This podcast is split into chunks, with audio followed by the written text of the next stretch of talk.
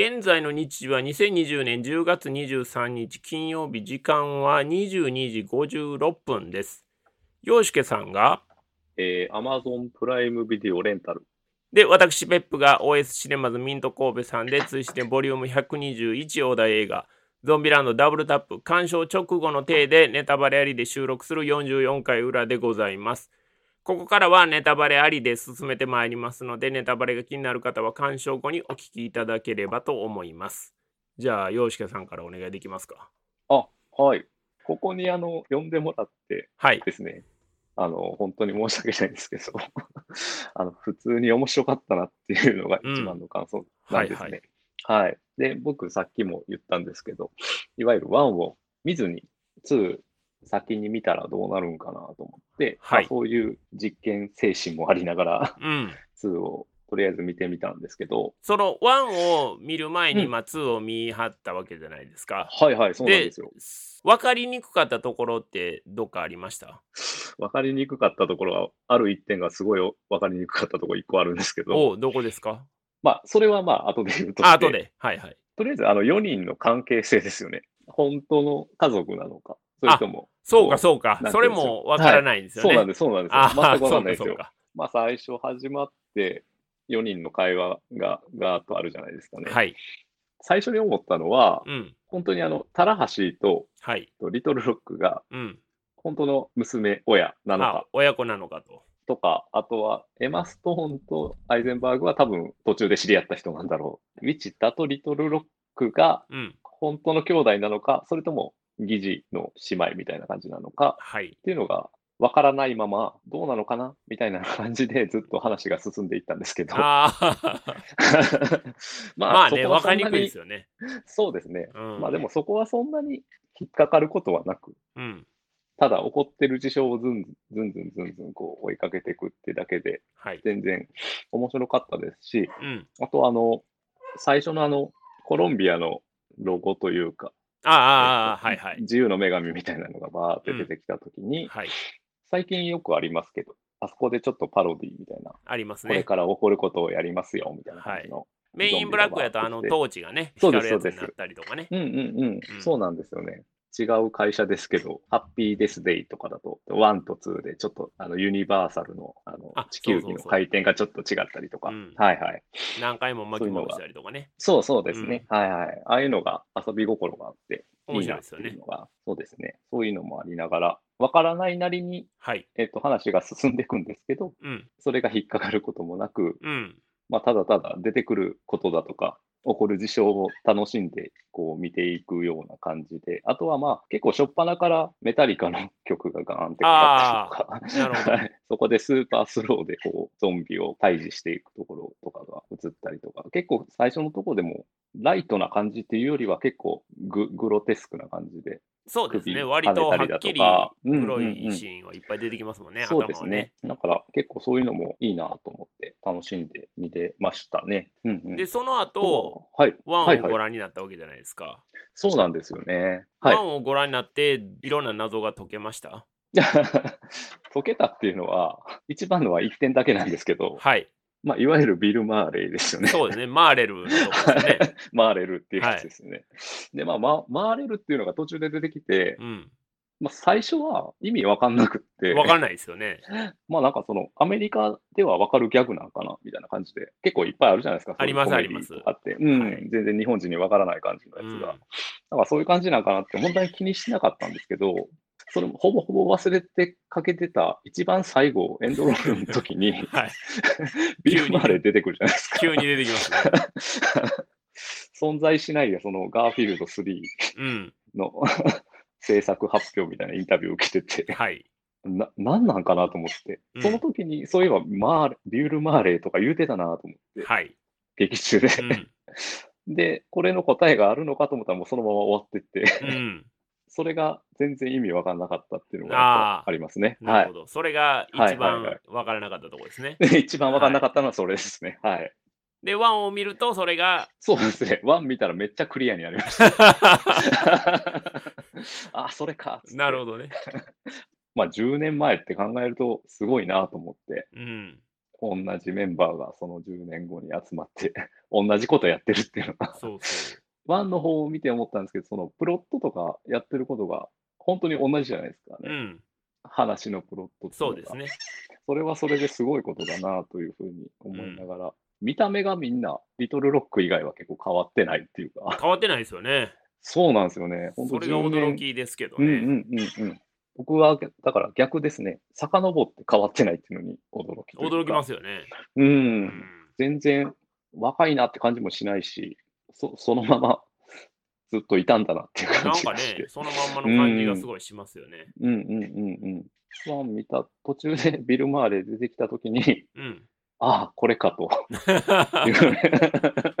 いうふうに思いまして、そうそうそまあ謎が解けていく感じが心地よかったというか、うん逆に。う。うん。この順番で見るのも全然ありだなというふうに。まあ僕はその順番でしか見てないので、うん。あれなんですけど、そういうふうには思いましたね。だから別にワン見てなくても、ビル・マーレー以外は全然楽しめると思います。はいはいはい。はいはい。ただね、まあ、クリアにするには、ワンをね、見ていただくと、うんうんうんまあ、よりそっちはそっちの、うん、楽しみ方もあるとは思うんでですすけど、ね。謎が解けていく感じは結構うんうん楽しかったかもしれないです。まあ別に、はいはいはい映画自体が謎にしてるわけではないんですけど全然ないんですけど。勝手にこっちがね謎になってただけなんですけど。はいはいはい、そうなんです。2見て1を見て、その後もう一回、今日収録する前にもう一回2見直したんですけど、おお。どうですか？印象変わりました、まあ印象は変わんないですね。正直。まあまあ楽しい、楽しいなっていう感じで。細かいとこ言い出したらもうこういうジャンル映画にそんなこと言い出してもしょうがないなっていうのもあるし、うん。10年経ってあのショッピングモール、はい。その状態で残ってるかなとか、そうですね。ろうそく匂いするんかなとか言って、はい。でも、あの、2も1もそうですけど、異常にテンポが良くて、ポンポンポンポン進んでいくんで、ですあんまりね。そういうとこを気にすることもなく、うん。ただ起こることをこう楽しんで見れるというか、うん。まあ起こること自体はそんな楽しめることではないのかもしれないですけど、うんうんうんうん色あせないというか、僕は2を先に見てるので、2、1、2って見た感じに、だと、遡っても順行で進んでも全然色あせることがない、本当に楽しい作品だなというふうに思いました。なるほど。で、僕はですね、はい。えっ、と、まあ、先ほど表の回でも話したように、はい。ワンも劇場で見て、うんうんうんうん。ですすごくまあ面白かった自分の好みであったとうんはいい。うことで、まあ、2があればいいなと思ってて、まあ、10年後にやっと2がねこう出て、うんうんうん。劇場も、まあ、ミニシアターからシネコンにグレードアップをしてですね、楽しみですよとずっと思ってたんですけど、うんうんうんこういうなんていうんですか続編が作られる映画って理由はいろいろあると思うんですけどはい。一番の理由ってその工業的にやっぱり成功したから2ができるっていう作品がほとんどやと思うんですよ。でこのゾンビランドに関して言うとはい。工業的にすごくヒットするから2ができたわけではないんですよね。うんうんうんであればもっと早くに2ができてるはずなのでうん。これはもう完全にそのスタッフキャストそれからゾンビランドのファンが望んだ結果10年かかったっていうビジネス最優先で作られる商業映画としては、まあ、結構稀なケースうん。これと同じ流れで言うと「処刑人」っていう映画があるんですけどはいはい。処刑人も1が出てから2出るまで10年かかってるんですね。うんだか、ら割とそういう系譜の作品って実はそんなにないのかなと思っててはい。それだけに逆に言うとそのファンムービーっていうニュアンスがやっぱ強く出る作品やとは思うんですよ。うんうんうんファンが望んで作られた映画やからやっぱファンが喜ぶための映画になると。いうところで開かれた映画よりもむしろこう閉じていくような感じになってしまう作品になるのかなと思うんです。そこはまあ処刑人もそうなんですけど、うん。この作品も元がやはり、まあ、ゾンビを扱ってるジャンル映画であったりとか、まあ、処刑人はゾンビ映画じゃないんですけどその作品のジャンルにも助けられるところで割とあんまりこうファンムービー、ファンムービーしないような続編にはなってるのかなというふうに僕は見てて思ったんですね。だから、うん面白さっていうのも別に1から2になってもうこれはもう知ってるからこそ笑えるわというネタももちろん回れるとはあるんですけど、初見で洋介さんが見た時に楽しめたようにそういう意味では割と開かれた作品にはなってたのかなというふうには僕は見てて思いました。えー、と劇場で見たのがやっぱり去年の11月とかの話なので、まあ、ほぼうんうん。1年経とうかということなんで僕も記憶がもうめめっちゃ曖昧やったんで まあ今回の収録に合わせてもう一回ソフト買ってるんで見直したんですよ。なるほど。うんはい。見ててああそうかそうかこういう話やったなっていうふうに思い出すことがまあ結構多かったんですけど、うんうん改めて見ると実は割と今の時代にこう即したうん。その話で今回はやっぱりタラシが僕はやっぱり主人公の話やったなと思ってるんです。うん。うんタラシっていうのはもう本当にマッチョなアメリカの、まあ、典型的な人ですよね。うんうんうん。でその己のその腕っぷし一つでこう開拓してきてましてや今回本人曰くなんで、実際はどうか分かりませんけど、まあアメリカ先住民の血を受け継いでるんだみたいな話があったじゃないですか。うんうん。ああいう話をわざわざ持ってくるっていうことは語弊があるかもしれませんけど古き良きっていう表現あるじゃないですか。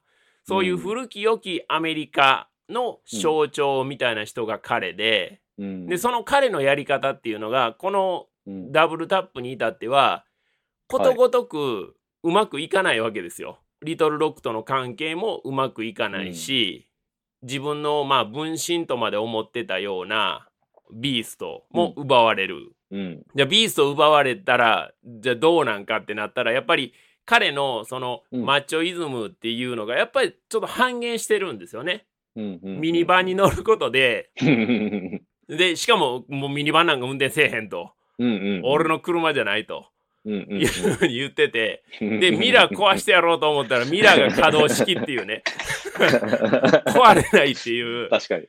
ギャグのシーンではあるんですけど、すごくそ3も書のかなかったですもんね。そうそうそう。はい。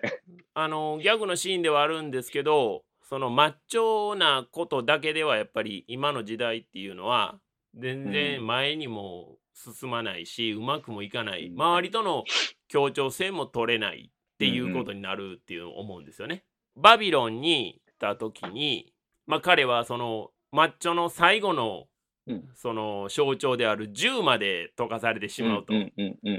でいよいよもう彼はもうそのあの場所に居場所がなくなってしまうわけなんですよね。はいはい。でどこでまあ仕入れたのか分かりませんがミニバンではない車で あのその場を離れて、まあ、行く時に、まあ、T800 のゾンビの列を見つけて、まあ、戻っていくっていうことになるんですけど、あそこで彼はマッチョな自分から今度はそれを利用したその自己犠牲というところに話が転がっていくわけなんですよね。はいはいはい。で自己犠牲をすることによってじゃああの話は、えーどうなっていくかっていうことでまあ T800 がすごいその進化したゾンビであるっていうような話が、うんうん。こう物語の途中に出てきた割にははい。あんまりあの大群が出てきてそれほど脅威には感じなかったっていうところはあるんですが ただ単に多いっていう。そうそうそうただ単に多いっていうだけで、はいはいホーマーと T800 の差があんまりないやないかっていう 確かに確かに。ところではあるんですけど。はい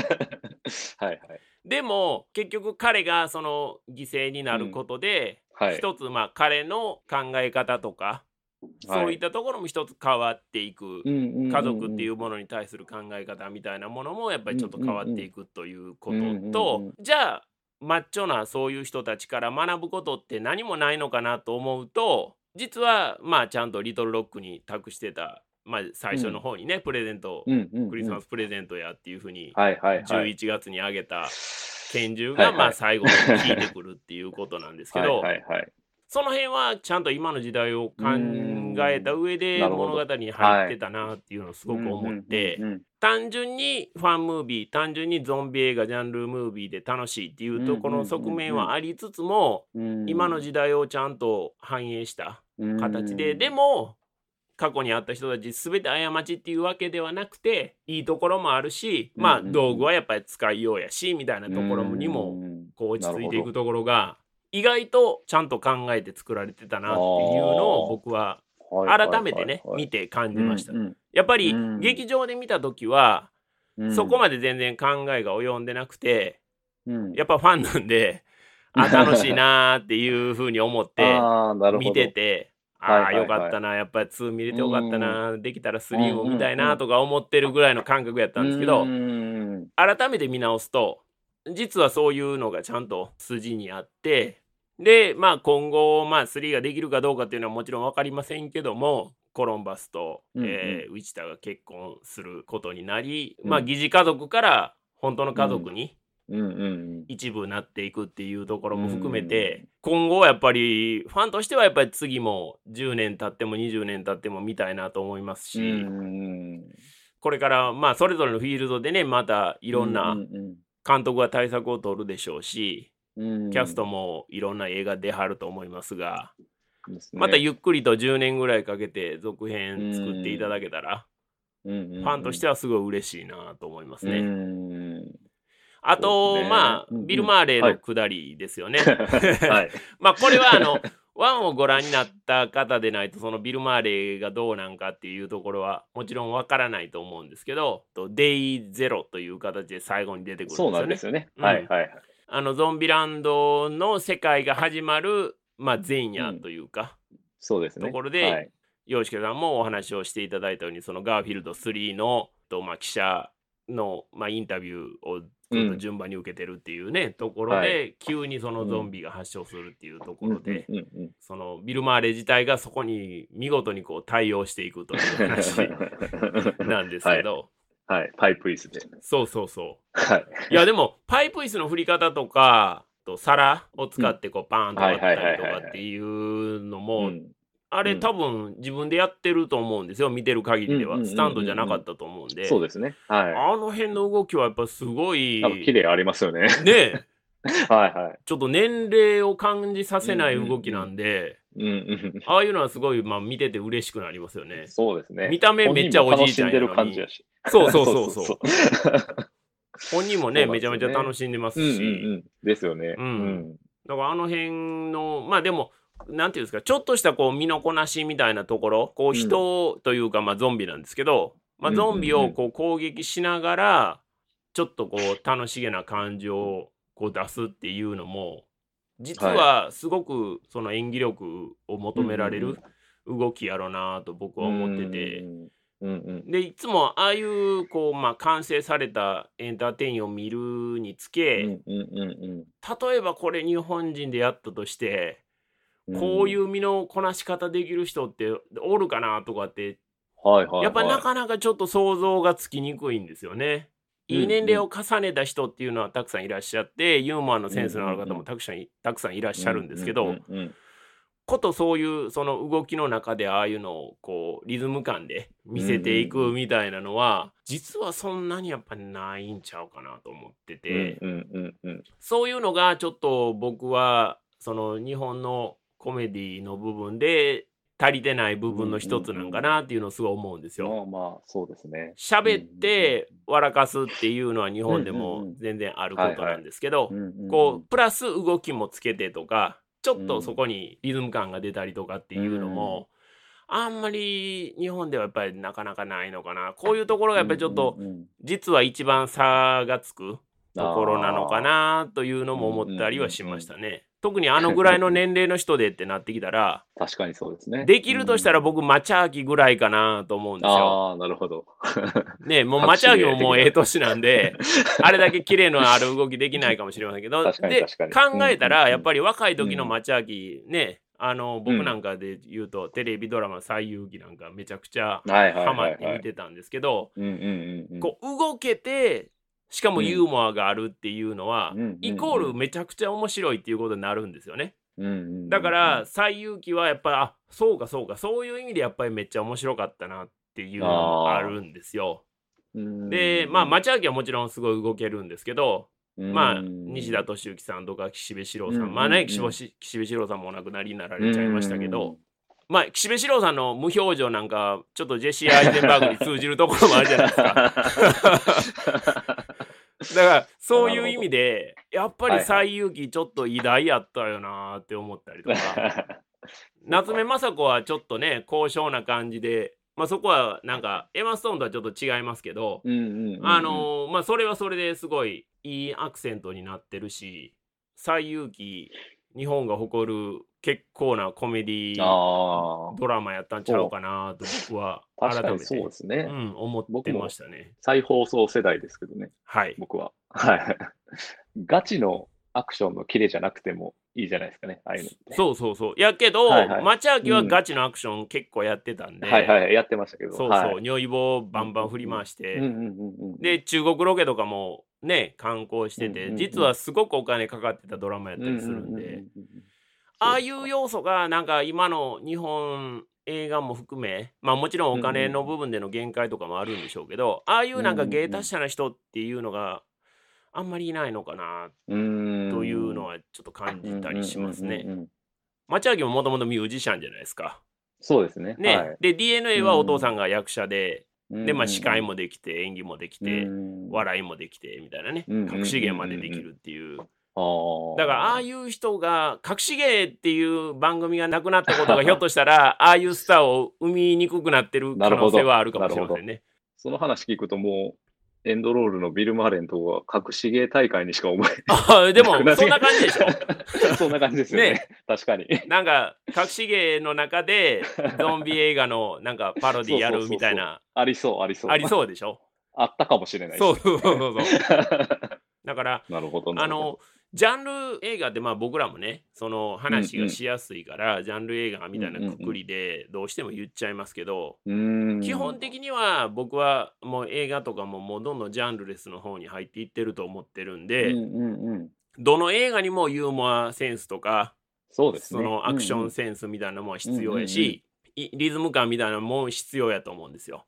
うんうんうん。それがなんかちょっとあのまあ分業じゃないですけど作品ごとにはっきりと色分けがされてるところが、はい。面白さにこうなかなかつながっていかへんみたいなところがあるんじゃないかなんと思ってるんですよね。世界で認められてる是枝監督とか黒崎義監督の作品っていうのははい。それはそれで面白いですけど、うんうんうん。でも、その全てをこう飲み込んで反映してそこにじゃあリズム感とかそういうのも体現するようなところがあるかって言ったら、そういう作品ではないじゃないですか。まあまあ、あれはあれで面白いですけど。うんうんうんうん。だからそれをなんかジャンルで区切るんではなくて、そういうのもこううん取り込んだ上でやっていくにはやっぱり役者さんの力も今後どんどうん必要になってくるのかなとは思ってるんですけどね。若手で言うと多分そのすごい売れてる人で言えば大泉洋さんなんかはすごい。売れてるし、ユーモアセンスもあると思うんですけど、じゃあ彼がすごいキレのある動きができるかとか、彼がすごいリズム感があるかっていうと、あんまり作品でそれを感じるシーンってあんまないじゃないですか。まあ確かにそうですね。ですよね。うんだか、らまあ彼なんか多分そこの位置にすごい近いところには行ってると思うんですけど、もっともっとそういう部分も含めてうんうんこう見せていっていただいたら、うんうんうんより面白いものができるんじゃないかなと思うんですけどね。なるほど。まあ、全はい然ゾンビランドダブルタップの話からそれにしましたけど だいぶ離れましたね。まあでも僕は本当にうんうんあの、うんダブルタップ実は結構ちゃんと考えられてたんで、えーやっぱり大満足でしたね。あの低く見られがちやと思うんですジャンル映画って。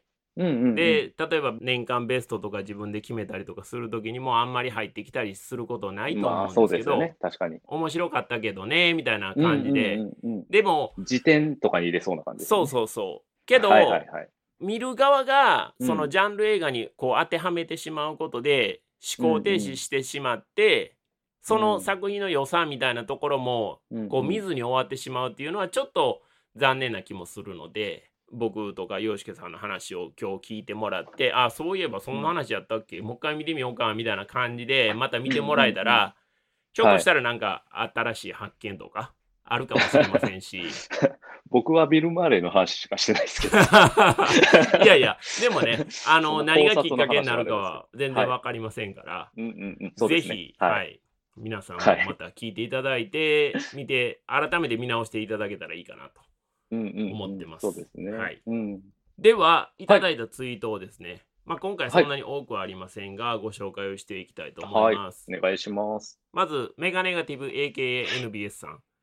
はいゾンビランドダブルタップ。前作見てなくても最高に面白かった。ただ、あの俳優のくだりがいまいちわからなかったので、帰りに前作借りて早速見ました。前作も最高と。一緒でしたね。そうですね。ここは、あのー、洋介さんと全く同じラインで。メガネガティブさんと話がしたいですね。そうですね。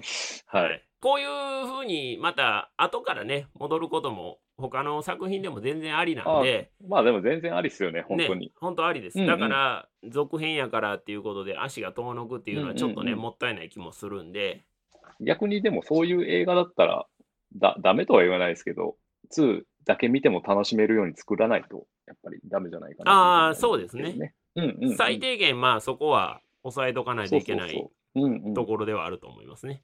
それから、ロンペさん、えーゾンビランドダブルタップ鑑賞、アットムービックス秋島、えールーベン・フライシャー監督作。10年ぶりに監督とメインキャストが再集結したゾンビランド続編。10年後にあの4人はどうなっているかを描く。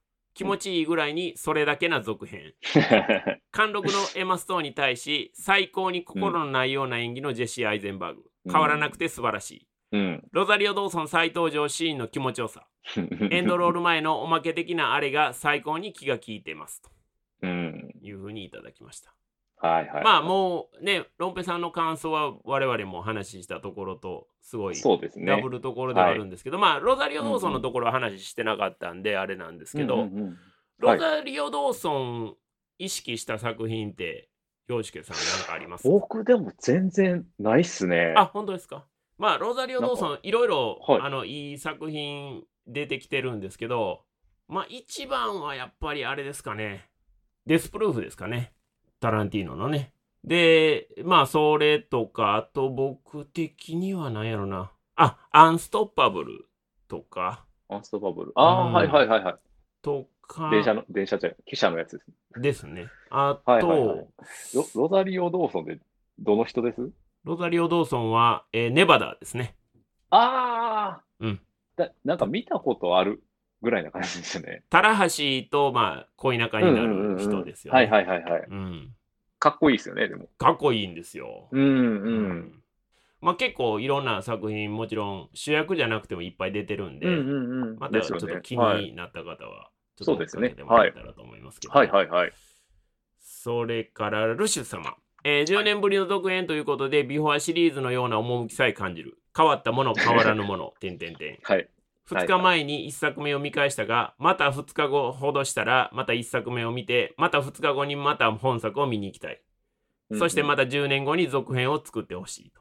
うんうん。まあ、この辺は僕と同じような感想です10 年後もしできたとしたら、うん。どんな話になるのかなと思って。多分、えーコロンバスとウィチタの間に子供ができてるんで、まあできますよね。その子供が成長してる過程で、今度は何を学んでいくかみたいな話になるのかなと思いますけど、ね。なるほど。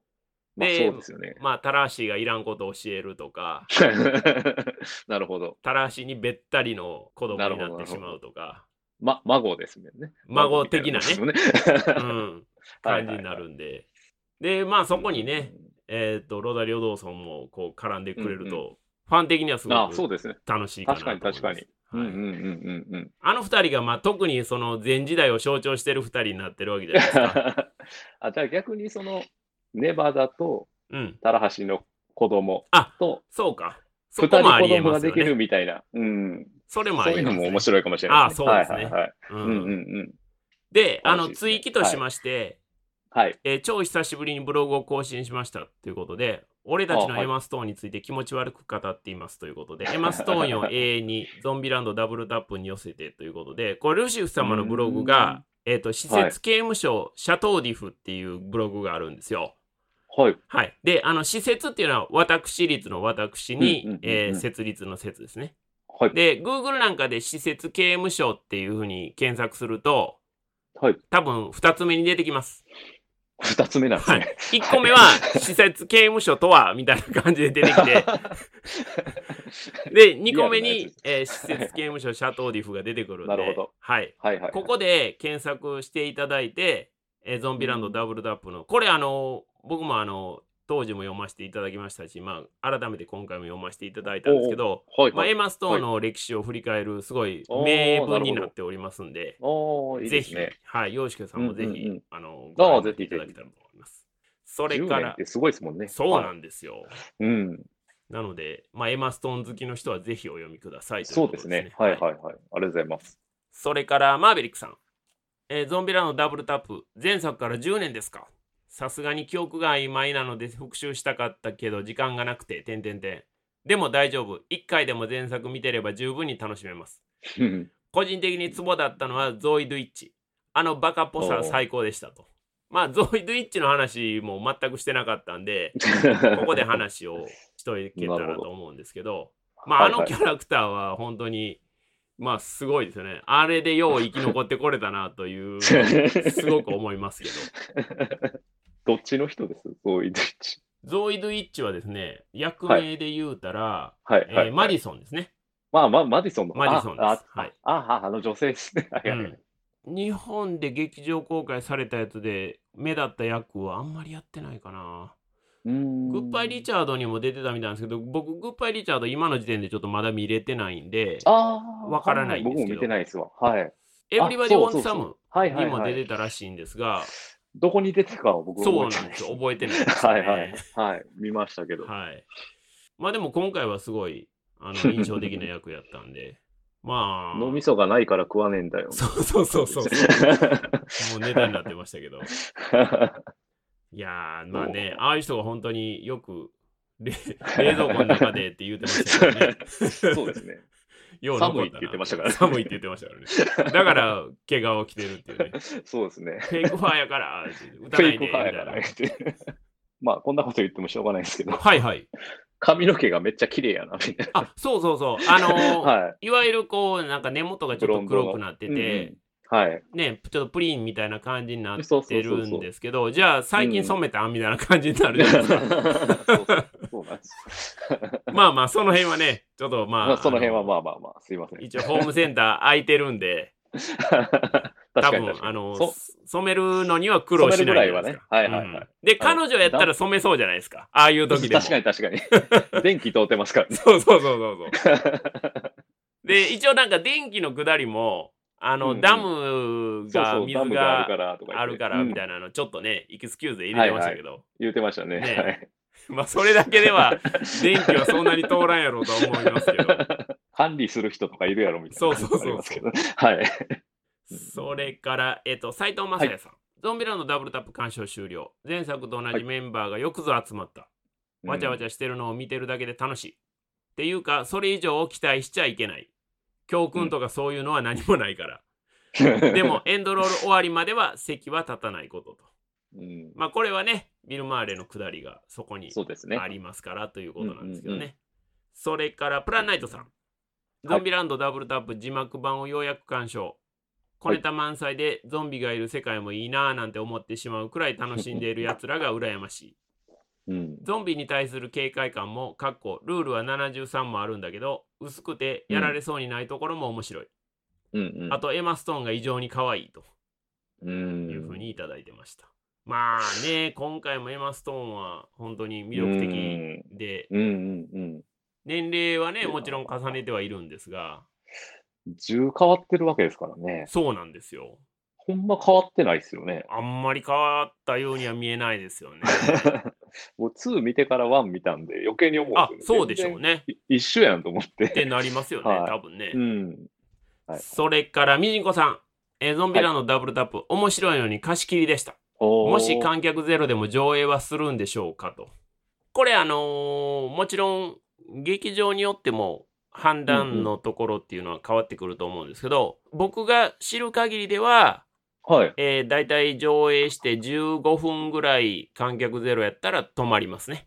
へえ。多。分どこも大体目安はそれぐらいやと思います。なるほど、なるほど。はい。一人でもいらっしゃったら止めないんですけど、うんうんうんあの遅れてきはる人とかいはるんで、うんその人のために本編は流しといて、で、いよいよ15分とか20分とかでもう来ないなってなったら、その時点で切る。ああ、へえ、そうなんだ。多分これはシネコンでもミニシアターでも一緒やと思います。あ、そうなんですか。はいへえ。まあ、たまにありますよね、一人の時って。うん。一人の時はもちろん止まらないですけど、うん。確かにそういう時って止まります。うん、僕いなかったらどうなってんのかなとか思いますね。そうそうそう。はい大体、はい大体そんな感じですね。なるほど。で、多分券売機もまあその時間になったらもう買えなくなるはずなんで、なくなってる。はいはいはい。そうですよね。うんだから、入れないっていうことになると。うんうんうんうんミニシアターやったら多分入り口で多分もうあの 上映なかったんで終わりましたって言われると思いますけどね。ねあ、でもそういうふうに言われたことってありますか？いや、ないです。それはないですけど、そんな、あの、時間に間に合わないあ時はもうそもそも行かない。行かないですもんね。そうそうそう そうですよね。行かないんでうんだから多分どこもそんな感じだと思いますうね。んそれから、松さん。えーゾンビランドダブルタップ。そりゃ一作目に比べたら点点点。だけど十分楽しかった。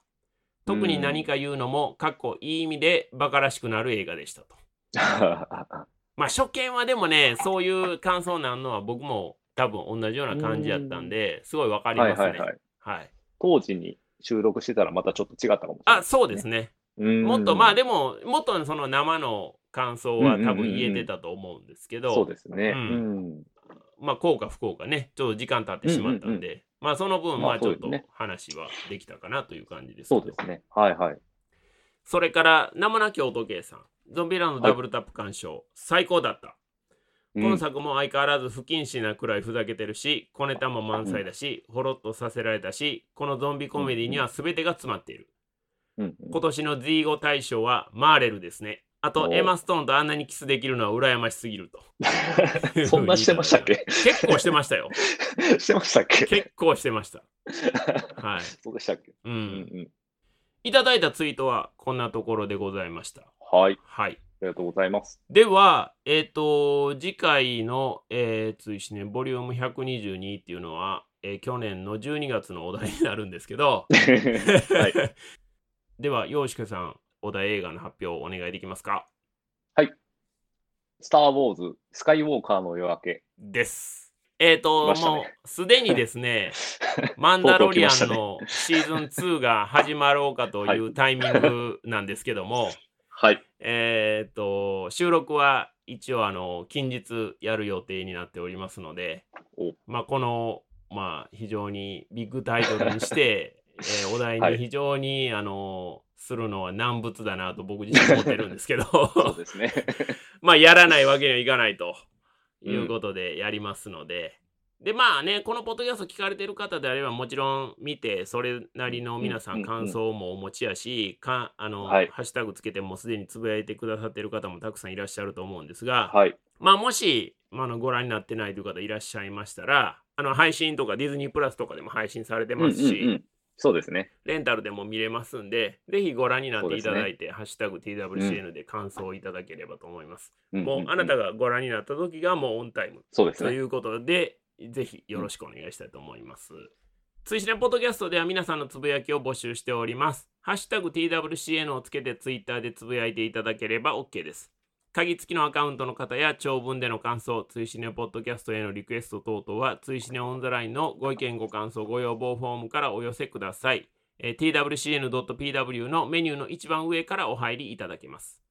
小田映画のネタバレなしの感想はもちろん、小田映画以外のネタバレなしの感想も随時募集しております。同じく、ハッシュタグ TWCN をつけてつぶやいていただくか、ご意見ご感想ご要望フォームからお願いいたします。皆様のご参加をお待ちしております。追試ねでは、Twitter、Facebook ページ、Instagram、YouTube、LINE、トゥギャッターの各種 SNS アカウントで専属広報が独自に情報発信を行っております。フォローやいいねが広報の励みになりますので、皆様からのフォローやいいねを心よりお待ちしております。専属広報卒業に伴い、新たに Twitter と LINE アットの広報メンバーを募集いたしております。お気軽にご意見、ご感想、ご要望フォームよりお問い合わせください。よろしくお願いいたします。追試ねポッドキャスト44回裏はこの辺でお開きにしたいと思います。お相手は追試ねの主催ペップと、洋介でした。次回、追試ねポッドキャスト、スター・ウォーズ・スカイ・ウォーカーの夜明け、45回表裏もどうぞよろしくお願いいたします。追試ねポッドキャスト、このポッドキャストはデザインスタジオアンダンテの提供でお送りしました。